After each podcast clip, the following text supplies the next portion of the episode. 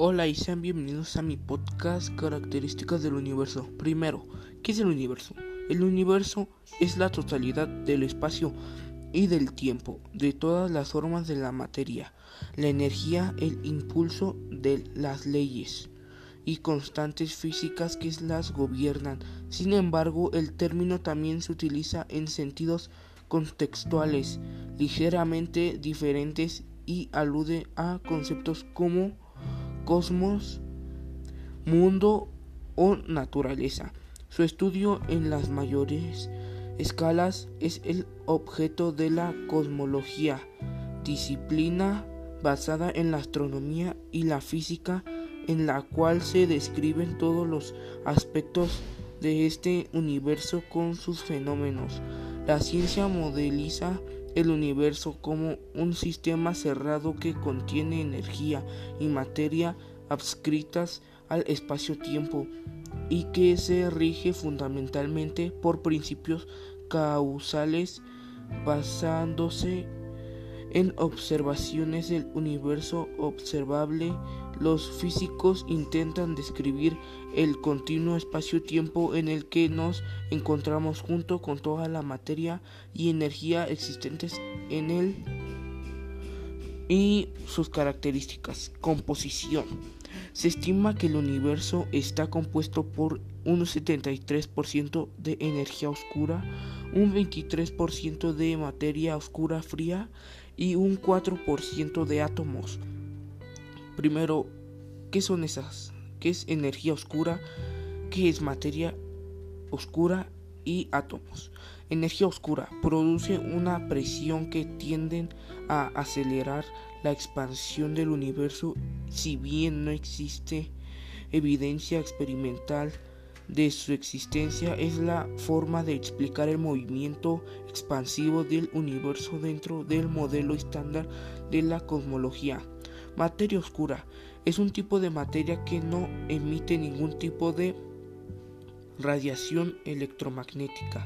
Átomos son las partículas más elementales de la materia ordinaria de átomos está compuesta la Tierra, los objetos inanimados, los organismos incluso el ser humano.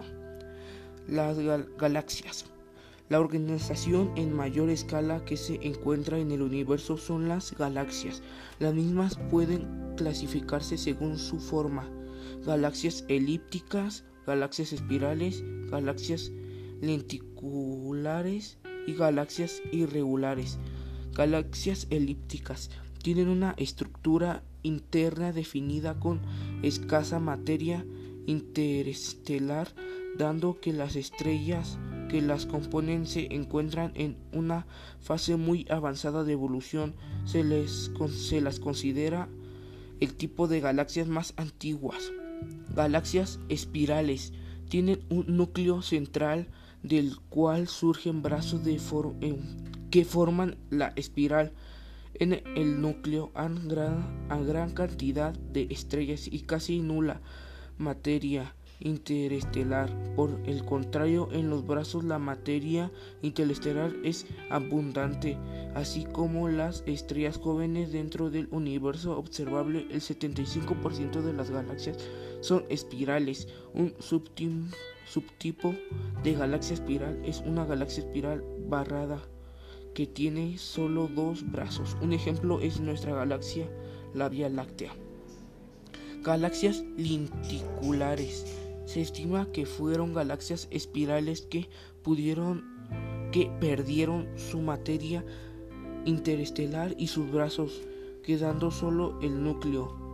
Galaxias irregulares son aquellas que no tienen una configuración definida como los tres tipos anteriores.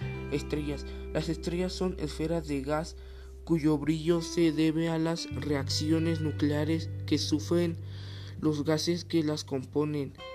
El primer gas que, gas que sufre la fusión nuclear es el hidrógeno debido a que es el elemento más simple con una molécula de tan solo un átomo con un único patrón protón y neutrón y un único electrón